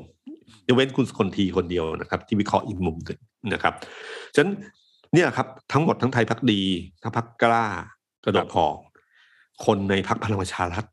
ก็ไม่ก็ไม่เอาเหมือนกันนะ ที่เพิ่งออกไปนะ คือคุณเอกราชช่างเหล่า ใช่ครับเขาเขาตั้งคำถามแบบง่าย ๆ เลยครับ บอกว่าไอ้เหมือนกับว่าตอนเลือกตั้งครั้งก่อนเนี่ยเอ่อเลือกตั้งซ่อมสองครั้งเนี่ย เหมือนกับคุณธรรมนัฐลาออกถามว่าครั้งเนี้ยใครจะรับผิดชอบจาก ความพ่ายแพ้อย่างยับเยินของพลังประชารัฐบ้างนะครับอ่าซึ่งผมเชื่อว่าไม่มีใครตอบนะฮะก็เนี่ยคือนี่คือสิ่งที่เกิดขึ้นนะครับ แล้วก็ทำให้รู้เลยว่า จริง ๆ แล้วปัญหาใหญ่ที่เกิดขึ้นในวันนี้นะครับ คือปัญหาเอ่อผลสะเทือนจากการเลือกตั้งครั้งเนี้ยไปถึงทุกพรรคการเมืองถึงคนที่สนับสนุนพลเอกประยุทธ์ครับแล้วเขาเริ่มประเมินแล้วว่าเฮ้ยจริง ๆ แล้วเนี่ยน่าจะมีปัญหานะ ไม่ใช่เรื่องที่ ไม่ใช่เรื่องธรรมดาทั่ว ๆ ไปแล้วนะครับครับนะครับ ในขณะที่พักกล้าเนี่ยครับผมว่าครั้งเนี้ยน่าจะเป็นพักที่ได้กำไรสูงสุดพักหนึ่งนะครับอืมแม้ว่าจริงๆ คนจะบอกว่าเอ๊ะการเอาเลขาธิการพักคือว่าคุณอัธวิทย์เนี่ยมาลงเนี่ยมันถ้าแพ้มันเสียฟอร์ม แต่ถ้าสรุปเห็นจากวันนี้แล้วไม่เสียฟอร์มนะใช่ไหมครับ เกินคาดเหมือนกันนะครับใช่ไหมครับ เพราะว่าทุกคนประเมินคุณอัธวิทย์ต่ำกว่าใช่กว่านี้ต่ำกว่าในขณะเดียวลำดับสามอะครับ ตอนแรกอืม ใช่ครับ แล้วก็หรือประเมินพักกล้าด้วยว่าต่ำกว่านี้อืมนะครับ แต่พอแบบนี้ขึ้นมาเนี่ยนะครับ ส่วนหนึ่งต้องยอมรับว่าคะแนนส่วนใหญ่เนี่ย ผมเชื่อว่ามาจากคุณอัธวิทย์โดยตรง เพราะเขาเป็นสสในพื้นที่จตุจักรเก่านะครับ แล้วก็ถ้าสมัยก่อนที่ผมอยู่มันที่ชนเนี่ยมันอยู่แถวนั้นโอ้โหอืมป้ายเขาเยอะมากนะครับใช่มีครับรถวิ่งต่างๆ เข้ามาช่วยอะไรเงี้ยฉะนั้นการลงพื้นที่เนี่ย มันสำคัญมากกรณีของคุณสุรชาติและคุณอัธวิทย์เนี่ยแสดงเห็นเลยว่า สสที่เกาะติดพื้นที่มาโดยตลอดเนี่ย มีผลเอ่อสะท้อนมาสู่คะแนนส่วนตัวครับคะแนนพักเป็นส่วนหนึ่ง ในกรทมโดยส่วนใหญ่อะกระแสพักจะเป็นหลักใช่ไหมครับต่างจังหวัดเนี่ยกระแสบุคคลเป็นตัวหลักอืมแต่ครั้งเนี้ยแสดงเห็นว่าจริงๆแล้วในบางพื้นที่ถ้าสสเกาะพื้นที่จริงๆเนะครับอืมคะแนนส่วนบุคคลมีผลอยู่พอประมาณทีเดียวนะครับครับ สมมุติว่าในกรทมโดยรวมทั้งหมดคนเชื่อว่ากระแสพักหกสิบกระแสคนสี่สิบ แต่กรณีของครั้งนี้ของคุณอัธวิทย์แล้วก็คุณสุรชาติเนี่ยอาจจะหมายความว่าในบางพื้นที่เลือกตั้งจากตัวบุคคลเนี่ยอาจจะถึงห้าสิบเปอร์เซ็นหรือหกสิบเปอร์เซ็นก็ได้นะครับเอ่อเพราะเขตจตุจักรเนี่ยชัดเจนมากที่ที่คุณอัธวิทย์ได้คะแนนสูงที่สุดนะฮะสูงกว่าคุณสุรชาติด้วยซ้ำก็บอกเลยว่าตัวเองชนะเป็นลำดับที่หนึ่งในเขตจตุจักรอืมผมผมชอบแบบนี้วิธีการครับวิธีการเลือกก รุ๊ปที่จะมาบอกว่าตัวเองใช่เป็นจุดไหนอะไรเงี้ยแพ้ยังไงให้ชนะอืมพอพูดบอกว่านี่ปั๊บผมอย่างน้อยผมชนะในกลุ่มจตุจักรนะฮะใช่ ส่วนคุณกรณ์ก็บอกว่าเฮ้ยเราอยู่ในกลุ่มสามแกนนำของสามอืมพักที่ได้คะแนนสูงสุด ซึ่งครับเสนอความเปลี่ยนแปลงอืมนะฮะอย่างน้อยชนะในเขตทหารเหมือนกันก็มีอีกพักหนึ่งเออก้าวไกลก็บอกเอออย่างพื้นที่ใช่ผมชนะอะไรใช่ครับ ครับ พักกล้าเนี่ยครับผมว่าจากผลการชนะชัยชนะครั้งนี้เนี่ยทำให้เขามีราคาขึ้นมาทันทีเลยนะอืมเหมือนกับแหมใช้คำว่าเหมือนเป็นตัวแทนหมู่บ้านนะครับของกลุ่มฝั่งเนี้ยฝั่งที่ไม่เอาเพื่อไทยและก้าวไกลครับนะฮะเขาเป็นตัวแทนหมู่บ้านได้เลยนะครับ อันนี้มีผลอะไรบ้างครับ มีผลต่อหนึ่งผมว่ากลุ่มทุนที่เฉยๆคุณกรณ์เนี่ยต้องเริ่มคิดแล้ว คุณกรณ์เข้าไปคุยเนี่ย หรือคนของพรรคกล้าเข้าไปคุยเนี่ย ผมว่าเขาอาจจะให้การสนับสนุนมากขึ้น นะครับ อันที่สองคือผู้สมัครต่างๆ ที่มีชื่อเสียงเนี่ยครับที่เดินคิดว่าถ้าลงพักกล้าแล้วไม่น่าจะได้อะไร แต่ครั้งนี้เขาอาจจะคิดว่าเฮ้ยเคสเนี้ยแสดงเห็นว่าถ้าคุณมีชื่อเสียงพอประมาณ บวกกับแนวทางของพักกล้าเนี่ยนะครับ อาจจะทำให้เขาได้ชนะเลือกตั้งก็ได้นะครับครับ ก็เป็นทางเลือกที่เพิ่มขึ้นมาทันที จากอืมเดิมเหมือนจะไม่ใช่ทางเลือกเท่าไหร่นะอืมนะครับครับ แล้วก็อันที่สามก็คือว่า สิ่งที่พักกล้าต้องประเมินดีๆนะครับว่าคะแนนครั้งเนี้ยมันไม่ใช่มาจากคะแนนเพียงของพักกล้าเฉยครับๆแต่ผมเชื่อว่าประชาธิปัตย์เนี่ย ครั้งเนี้ยประชาธิปัตย์ไม่ได้ส่งนะฮะอืมฐานของพรรคกล้ากับประชาธิปัตย์เนี่ยผมว่าทับซ้อนกันอยู่พอสมควรนะฮะเอ่อทับซ้อนยิ่งกว่าพลังประชารัฐอีกด้วยซ้ำเพราะมันมีกลิ่นของประชาธิปัตย์ชัดมากนะฮะฉะนั้นถ้าเลือกตั้งอื่นๆ ครั้งใหญ่เนี่ยนะครับ ผมไม่แน่ใจว่าพรรคกล้าจะได้มากเท่ากับเท่านี้หรือเปล่า ถ้าประชาธิปัตย์ ส่งผู้สมัครลงเลือกตั้งนะครับเอ่ออีกประเด็นหนึ่งที่คุณอธิวิทย์พูดมาก็คือบอกว่าเอ่อเขาคิดว่าการที่พรรคกล้าได้คะแนนเท่านี้เนี่ยนะครับ แสดงให้เห็นว่าพักที่เดินสายกลางขายได้นะเขาบอกว่าเมื่อวานเนี่ยตอนเย็นคุณสนธิรัตน์โทรมาเลยนะฮะ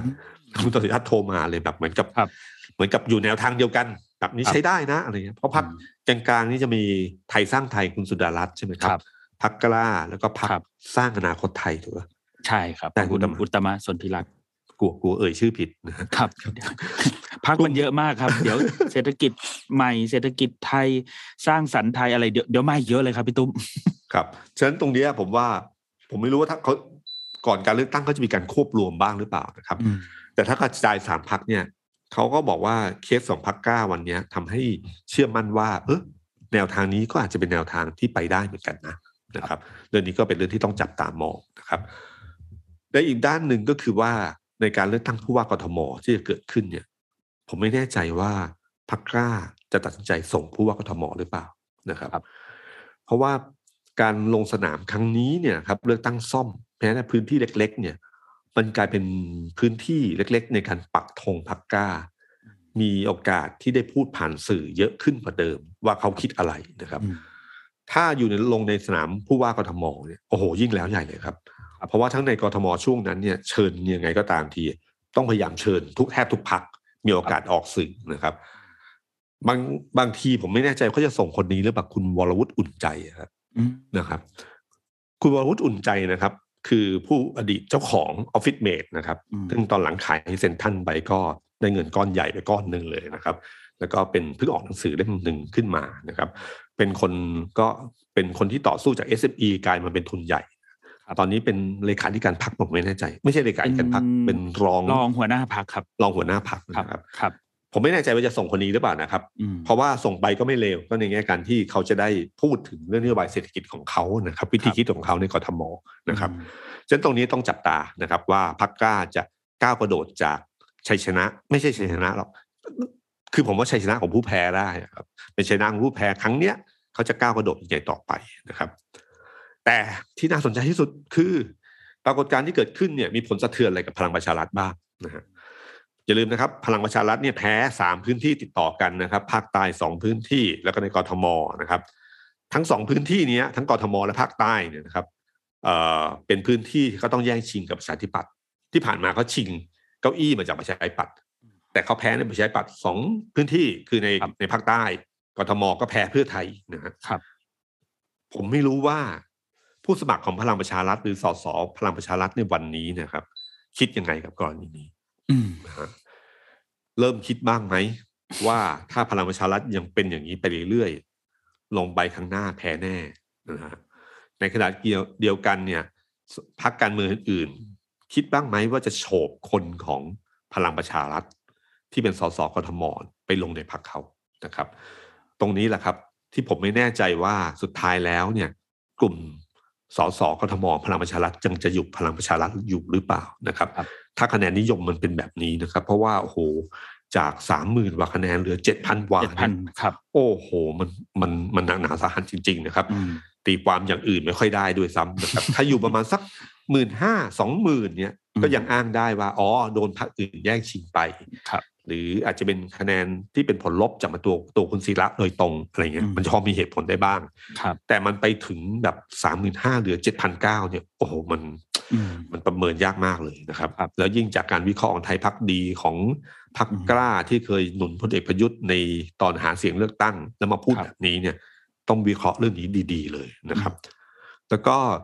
เอ่อการที่ ทุกกลุ่มเนี่ยครับที่ประเมินว่ากระแสพลเอกประยุทธ์ตกต่ำไม่ว่าจะเป็นกล้าอ่าไทยพักดีที่ผมบอกมาแล้วเนี่ยครับทำให้พักที่เคยหนุนพลเอกประยุทธ์ทั้งหลายเนี่ยนะครับ จะเปลี่ยนจุดยืนไหมจะเปลี่ยนตำแหน่งสินค้าไหมครับว่าจากเดิมที่พักว่าจะจะประกาศหนุนพลเอกประยุทธ์เหมือนเดิมอืมไทยพักดีที่ประกาศอยู่เรื่อยๆเนี่ย จะต้องเปลี่ยนวิธีการพูดไหม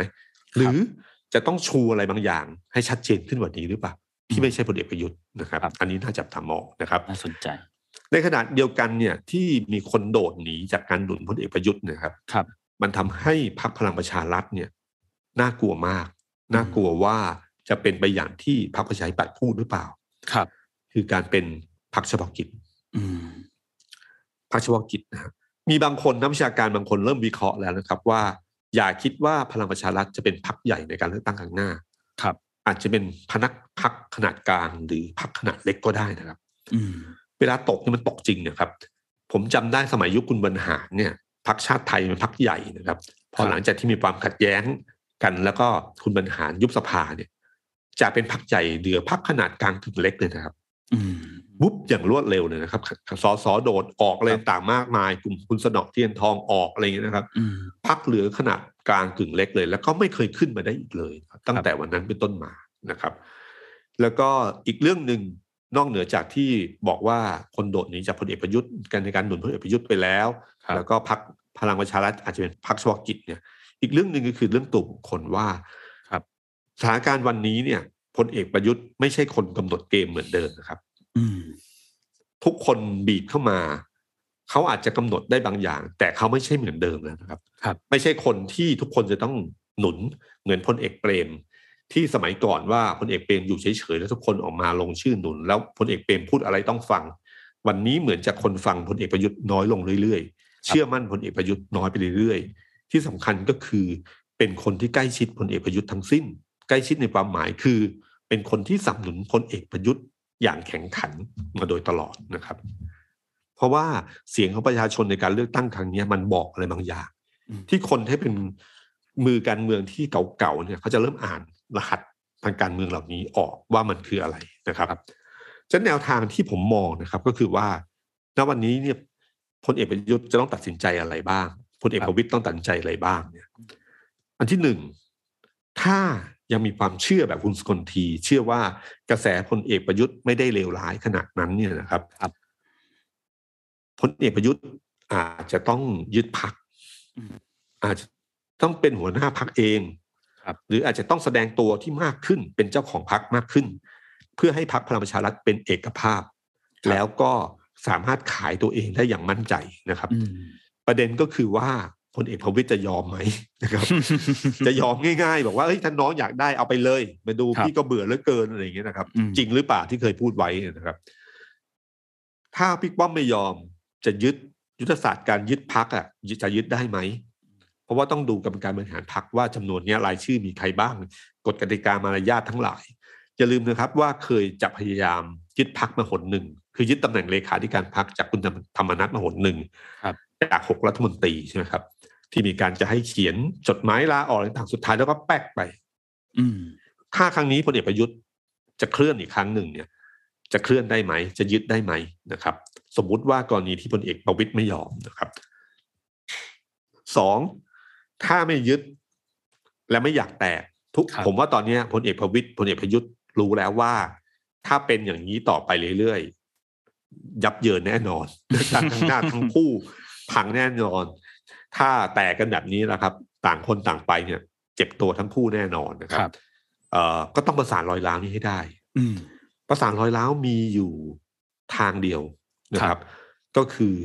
พลเอกประยุทธ์ต้องยอมงอบ้างอืมนะฮะคือถ้าไม่ยอมงอเลยเนี่ยนะครับ ไม่ยอมพลเอกประวิตยในข้อเสนอบางอย่าง ที่จะทำให้พักเข้ามาเป็นหนึ่งได้เหมือนเดิมเนี่ยนะครับ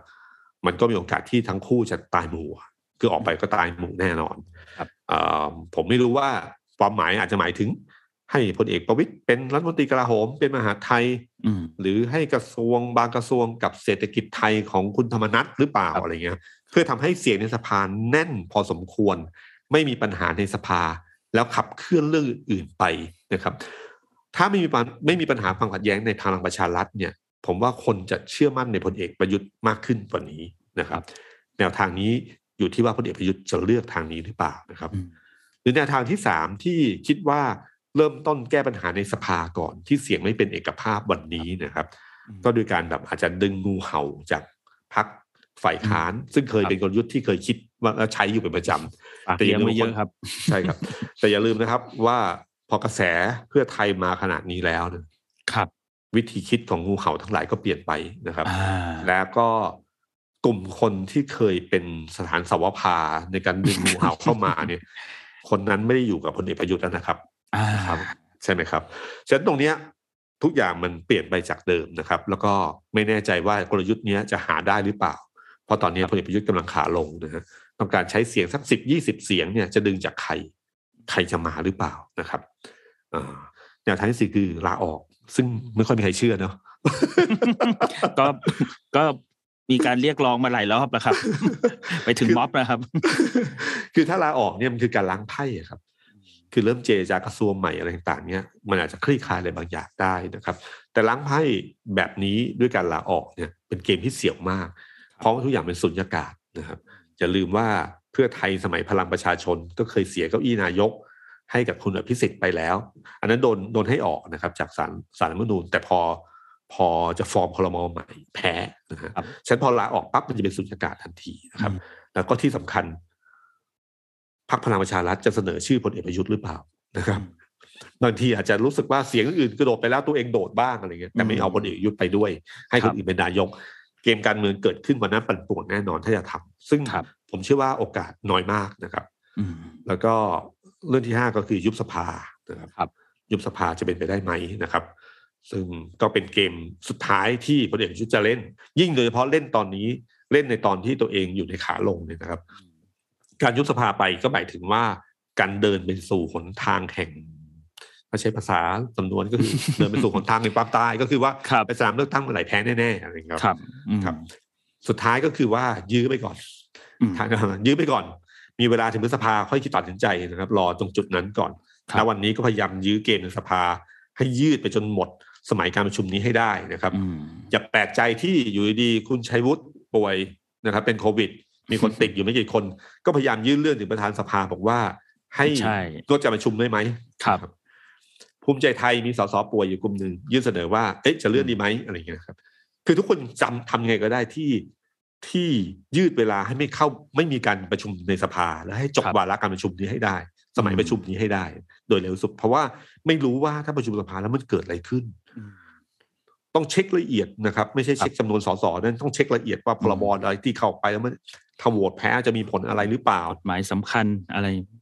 ใช่ครับ แล้วก็รวมทั้งถึงถึงว่าทำไงให้ไม่ไม่เห็นภาพของสภาล่ม ใช่ใช่ภาพนี้เป็นภาพที่บั่นทอนเสถียรภาพรัฐบาลอย่างสูงมากนะครับ สังเกตไหมครับว่าตอนเนี้ยพลเอกประยุทธ์ไม่ได้เจอกับเพียงแค่กระแสประชาชนที่ไม่พอใจมากขึ้นเรื่อยๆ ที่แสดงให้เห็นจากการเลือกตั้งครั้งนี้นะครับ ไม่ได้เจอกับพรรคฝ่ายค้านหรืออะไรต่างๆแค่นั้นนะครับ ไม่ได้เจอเพียงแค่พลังประชารัฐเท่านั้นนะครับ แม้แต่พรรคร่วมรัฐบาลเอง ผมว่าความเกรงใจตรงนี้ก็น้อยลงนะครับอืมการที่คุณจุลินทร์ออกมาพูดเรื่องผู้ว่ากทมเร่งให้บอกวันที่แน่นอนเนี่ยใช้คำถึงขนาดนี้บอกว่า เรื่องนี้ไม่ใช่เรื่องส่วนตัวของผู้มีอำนาจคนใดคนหนึ่ง ความชัดเจนควรจะเกิดขึ้น ไม่ใช่เก็บไตไว้แล้วคอยดูว่าเมื่อไหร่จะได้เปรียบเสียเปรียบ แล้วจึงค่อยตัดสินใจครับใช่ไหมครับ พูดไม่กี่วันเอ่อล่าสุดคุณอนุพงศ์ใช่ไหมครับต้องมาพูดใน ใช่วุฒิล่าสุดสภาคุณอนุพงศ์วันนี้ไปตอบกระทู้สวครับ สววันชัยครับก็ถามถึงเรื่องการเลือกตั้งผู้ว่ากทมว่าจะมีเมื่อไหร่ยังไง คุณอนุพงศ์ก็บอกว่าถ้าคาดคั้นให้ตอบก็ก็ตอบให้ ก็บอกว่าจะเสนอเข้าคอรมอประกาศเลือกตั้งเนี่ย เสนอช่วงเดือนมีนา แต่ว่าการเลือกตั้งน่าจะมีสักพฤษภาคมครับ แล้วก็อืมพูดถึงคือไม่ได้บอกว่าเป็นเป็นคำพูดใครอะครับพี่ตุ้ม แต่ว่าพอตอบคำถามก็ชัดว่าน่าจะเป็นคำพูดคุณจุลินทร์ก็บอกว่าไม่ได้มีเงื่อนงำอะไรไม่ได้เป็นเรื่องได้เปรียบเสียเปรียบหรือว่าเอื้อประโยชน์กับรัฐบาลอะไรเลย ก็เป็นเรื่องทำตามกฎหมายว่าอย่างนั้นครับ อืมทำตามกฎหมายกฎหมายมันเสนอได้ตั้งนานแล้วนะ ผมจำได้ว่าเคยมีการพูดกันว่าถึงว่าเสนอกันภายในเดือน สิ้นเดือนธันวามั้ง ใช่ไหมครับถ้าผมจำก็ไม่สัปสัปดาห์ที่แล้วเนี่ยมีอภิปรายของสสแล้วคุณครับแสวงบุญมีเนี่ยรองเลขาธิการกกตมาตอบ คือวันนั้นเนี่ยกกตก็โดนจัดหนักว่ารายงานประจำปีครับพี่ตุ้มคสรับสก็ได้อภิปรายคำถามสุดท้ายมีคนถามว่า แล้วจะเลือกตั้งผู้ว่ากทมเนี่ย เมื่อไหร่ยังไงกกตบอกว่ากกตพร้อมนะ อืมแต่ว่าคอรมอเป็นคนตัดสินใจเดี๋ยวเดี๋ยวไปถามคอรมอให้คอรมอก็บอกว่ากกตก็ ก็ก็บอกแล้วว่าพร้อมก็รอกกตอยู่ว่าจะพร้อมเมื่อไหร่ที่ผมได้ข่าวมาคือกรตเสนอไปตั้งนานแล้วครับ ถ้าครับจำไม่ผิดว่ากำหนดไว้ประมาณเดือนเมษามั้งครับเสนอไปอืมตั้งแต่ธันวามั้งครับครับอาจจะอ้างเรื่องโควิด เรื่องอะไรต่างๆเนี่ยทำให้แบบรู้สึกว่าแต่อย่าลืมว่ากทมเพิ่งเลือกตั้งซ่อมไปนะอืมถ้าเลือกตั้งซ่อมได้ มันก็เลือกตั้งผู้ว่ากทมได้ครับนะครับ ฉันไม่มีเหตุผลอะไรทั้งสิ้นแล้ว แล้วไม่เข้าใจว่าทำไมต้องเสนอเดือนมีนาคม ครับทำไมไม่เสนอเดือนกุมภาเลย หาคนอยู่หรือเปล่าครับพี่ นั่นแหละครับ แล้วทำไมต้องเตะไปถึงเลือกตั้งพฤษภาใช่ไหมครับเห็นแต่ว่าอย่างน้อยสุดครับวันเนี้ย คุณจุลินทร์พูดเมื่อวานเนี่ยทำให้วันเนี้ย เป็นอืมครั้งแรกที่คุณอนุพงศ์พูดว่าอืมเลือกตั้งผู้ว่ากทมเดือนพฤษภาครับตอนแรกอะผมมาเชื่อว่าจะเตะไปถึงมิถุนาด้วยซ้ำอืมเอาให้ฝนช่วงฝนตกอะไรอย่างเงี้ยนะแล้วก็ แล้วก็ยืดไปยาวนานที่สุดเท่าที่อืมยาวได้ คราวนี้ก็จบที่พฤษภานะครับครับ ซึ่งผมว่าคุณจุลินทร์เนี่ยไม่รู้ว่าที่อยากจะเร่งเรื่องการเลือกตั้งผู้ว่ากทม เพราะว่าเขาเปิดตัวพี่เออืมไปแล้วใช่ไหมดรใช่เอครับไปแล้วนะครับครับ แล้วก็คงไม่อยากให้มีการทับซ้อนกับการเลือกตั้งใหญ่อืนะมถ้าเลือกตั้งผู้ว่ากทม อย่างน้อยก็ได้ทดลองพลังของประชาธิปัตย์ในพื้นที่กทมก่อนครับแล้วเขาเชื่อว่าส่วนหนึ่งพอเขาลงเอ่อสมัครรับเลือกตั้งนะครับอืมในขณะที่เพื่อไทยไม่ได้ลงเนี่ย ครับเพราะว่าเขาจะปล่อยให้คุณชัดชาติลงอิสระ ไม่อย่าไปแข่งตัดคะแนนคุณชัดชาติเนี่ยก็น่าจะเป็นโอกาสของเขาในการที่จะประชาสัมพันธ์หรือพูดถึงตัวพักประชาธิปัตย์นะฮะครับแล้วก็ถ้าเลือกตั้งสมมติว่าแย่ที่สุดคือดรเอแพ้ขึ้นมาเนี่ย ก็ยังอาศัยชื่อเสียงดรเอในการหาเสียงผู้ว่ากทมเนี่ยไปในการเลือกตั้งใหญ่ได้ด้วยเพราะดรเอจะเป็นที่รู้จักแล้ว จะไปอืมช่วยพื้นที่ต่างๆ หรือจะเข้ามาลงสนามใหญ่ กัครับประชาธิปัตย์ก็ได้นะครับอืมนะฉะนันประชาธิปัตย์จะเล่นเกมเรื่องนี้ แล้วก็ได้ผลจริง ๆ นะครับ พูดคำเดียววันรุ่งขึ้นรู้เรื่องเลยนะฮะก็น่าก็ก็ผมว่าทุกพักก็เริ่มคิดแล้วว่าครับลุงนี้พูดบีบให้คุณจุลินทร์พูดอย่างนี้ตั้งนานดีกว่านะฮะในขณะที่คุณจุลินทร์เนี่ยมาพูดเรื่องผู้ว่ากทมนี่แสดงเห็นความไม่ค่อยเกรงใจเท่าไหร่นะครับเพราะว่าแทนจะพูดกันเองในกทมก็เอามาพูดแบบที่สาธารณะครับในขณะเดียวกันเนี่ยอย่าลืมนะครับว่าช่วงอาทิตย์สองอาทิตย์ที่ผ่านมาเนี่ย พักภูมิใจไทยเนี่ยเร่งเรื่องกัญชามากเลยครับใช่ โอ้โหเร่งอย่างเต็มสปีดเลยนะครับเร่งเหมือนจะไม่มีสภาให้ประชุมแล้วครับ เพราะว่าด้านหนึ่งเนี่ยมันเป็นสัญญาณบอกเลยนะครับ ว่าภูมิใจไทยจะเอาเรื่องนี้ไปหาเสียงเลือกตั้ง เพราะว่าเขาเขาหาเสียงเลือกตั้งเมื่อครั้งที่แล้วถ้าครั้งนี้ช่วงสามปีที่ผ่านมาไม่สำเร็จเนี่ยก็เวลาไปหาเสียงเลือกตั้งครั้งหน้า เรื่องนี้จะเป็นประเด็นอันหนึ่งที่จะโดนตั้งคำถามได้ฉันเขาเล่นเกมเต็มที่นะครับ เล่นเกมจนผมเชื่อว่าพลเอกประยุทธ์ก็รู้ว่าต้องผ่อนเรื่องนี้ให้ ก็พลเอกประยุทธ์ก็เลยออกมาช่วย แม้ว่าคุณสมศักดิ์เทพสุทิน จะแย้งเรื่องนี้ในที่ประชุมคลมพลเอกประยุทธ์ก็ช่วยทางภูมิใจไทยนะครับ เพื่อให้เรื่องนี้ผ่านไปได้นะครับ การเล่นการเล่นเกมเหล่านี้เนี่ยสังเกตให้เห็นด้านหนึ่งก็คือ ความเกรงใจน้อยลงสองเขาจะเล่นเกมทุกอย่าง เพราะว่าเป็นสัญญาณให้รู้ว่าเขาอ่านแล้วว่ามีโอกาสยุบสภาสูงนะครับฉะนั้นช่วงนี้ครับ จากนี้ไปต้นไปเนี่ยพักร่วมเนี่ยจะเกรงใจพลเอกประยุทธ์น้อยลงไปเรื่อยๆ เพราะมันกำลังเข้าสู่เวทีการเลือกตั้ง ซึ่งเมื่อถึงสนามการเลือกตั้งเมื่อไหร่ คุณคือคู่แข่งของผม ครับ ฉะนั้นผมจะเป็นลูกน้องคุณมากเกินไปไม่ได้นะฮะ มันต้องมีความเป็นอิสระหรือแสดงพลานุภาพของพรรคตัวเองที่เทียบเคียงได้กับพลเอกประยุทธ์หรือพลังประชารัฐให้ได้ เพราะว่าสนามเลือกตั้งมันต้องมันต้องทำอย่างนี้นะครับ ครับนี่คือนี่นี่คือที่เห็นว่าพรรคพลังประชารัฐเนี่ยนอกเหนือจากภายใน นอกเหนือจากการตัดใจพลเอกประยุทธ์มันกระแสต่างๆที่เจอมามีอะไรบ้าง ที่สำคัญที่สุดนะฮะก็คือล่าสุดที่มีโพสต์เมื่อเมื่อคืนรู้เลยว่าใครผู้ปรับนะฮะคุณธรรมนัฐพรมเผ่าคุณธรรมนัฐโพสต์บอกว่านะครับ ผมดีใจมากครับ คือคือหลังจากเลือกตั้งจบนะประมาณสามทุ่มโพสต์มาว่า ผมดีใจมากครับ ที่เห็นพี่น้องประชาชนออกมาใช้สิทธิ์ใช้เสียงเลือกตั้ง นี่คือประชาธิปไตยครับก็จบแค่นี้ก็จบไม่มีอะไรก็ก็ลอยลอยแต่จบด้วยภาษาอังกฤษว่า the the enemy of my enemy is my friend ศัตรูของศัตรูเราคือมิตรของเราหรือศัตรูของศัตรูคือเพื่อนที่เราใช้คำประมาณนี้นะครับคำถามก็คือใครคือศัตรูของคุณนะฮะ มันมีศัตรูอยู่สองคำคำแรกศัตรูของศัตรูเราคือมิตรของเรานะครับ ถ้าเพื่อไทยคือศัตรูของพิกตู่สมมุติไปคู่ปรับกันนะครับคำถามก็คือว่าศัตรูตัวที่สองเนี่ยครับหนึ่งมาเอเดมี่นี่คือใครถ้ามาเอเดมี่คือเพื่อไทย ก็แสดงว่าประยุทธ์เป็นศัตรูกับเพื่อไทยฉะนั้นประยุทธ์เป็นเพื่อนกับเขากับคุณธรรมนัฐครับ แต่ถ้าเพื่อไทยเป็นศัตรูกับ พลเอกประยุทธ์ ซึ่งเป็นศัตรูของคุณธรรมนัฐก็แสดงว่า อืเพื่อไทยคือเพื่อนของคุณธรรมนัฐความหมายผมไม่รู้ว่า ใช่ความหมายนี้หรือเปล่านะครับ แต่คำนี้คำเดียวสะเทือนเลยครับ เพราะทุกคนรู้ว่าคุณธรรมนัฐเนี่ยกลุ่มเสียงอยู่ประมาณยี่สิบเอ็ดเสียงนะครับ ที่ย้ายพักไปแล้วนะครับ ที่ทางพลังประชารัฐขับออกเรียบร้อย แล้วกำลังเลื่อนกำลังอยู่ในกระบวนการนี้อยู่ เมื่อเช้านะครับ คุณถาวรเสนเนียมเนี่ยนะครับชำแหละพักพลังประชารัฐออกมาเป็นกลุ่มๆอย่างละเอียดเลยนะครับอืเขาบอกว่าอย่างนี้ครับ ว่าตอนเนี้ย นายกอะ มีเสียงในพลังประชารัฐอยู่สิบแปดครับครับบิ๊กป้อมมีอยู่เจ็ดสามมิตรมีอยู่สิบเจ็ดสันติพร้อมพัฒน์มีอยู่หกคุณชนม์สวัสดิ์นะฮะอัศวเหมมีอยู่หกคุณวราเทพมีอยู่สี่สนธยามีอยู่หนึ่ง สี่กุมารมีอยู่สี่นะฮะคุณวิรัชมีอยู่หกมีอยู่แปดกลุ่มดาวฤกษ์มีอยู่หกแล้วอีกอันหนึ่งคือกลุ่มฟรีแลนซ์ไม่รู้หมายความว่ามีอยู่ห้าแล้วก็กลุ่มคุณธรรมนัสที่ออกไปยี่สิบเอ็ดครับ นี่คือชำแหละรายละเอียดว่าโอ้กลุ่มมีทั้งสิบเอ็ดสิบเอ็ดกลุ่มมั้งครับ ที่แตกกระจายที่พร้อมจะไปตลอดเวลานะครับหมายไม่ใช่หมายถึงว่าพร้อมจะอยู่กับที่นี่นะเขาพร้อมก็ไปตลอดเวลา คุณธรรมนัฐคือคนกลุ่มชะตา ในเรื่องของในสภานะครับ เสียงเขาขับเคลื่อนหมุนไปทางไหนมีโอกาสเปลี่ยนแปลงในสภาทั้งสิ้นนะครับ แล้วพอโพสต์คำนี้ขึ้นมาเนี่ยครับ ผมว่าเป็นคำพูดที่สั่นสะเทือนการเมือง สั่นสะเทือนพลเอกประยุทธ์ สั่นสะเทือนพลเอกประวิตยสั่นสะเทือนทั้งหมดเลยนะครับว่าอันนี้มันมีนัยยะว่าอย่างไรนะครับ ตอนนี้อย่าลืมนะครับว่า คุณธรรมนัฐไปพักผ่อนที่ต่างประเทศ ไปสวิตเซอร์แลนด์นะครับ ไม่มีใครรู้ว่าเขามีการนัดเจอใครหรือเปล่านะข่าวลือต่างๆ มามากมายเลยนะครับ แล้วก็ผมจำได้ว่าเออไปดูสายการบินว่าถ้านั่งเครื่องบิน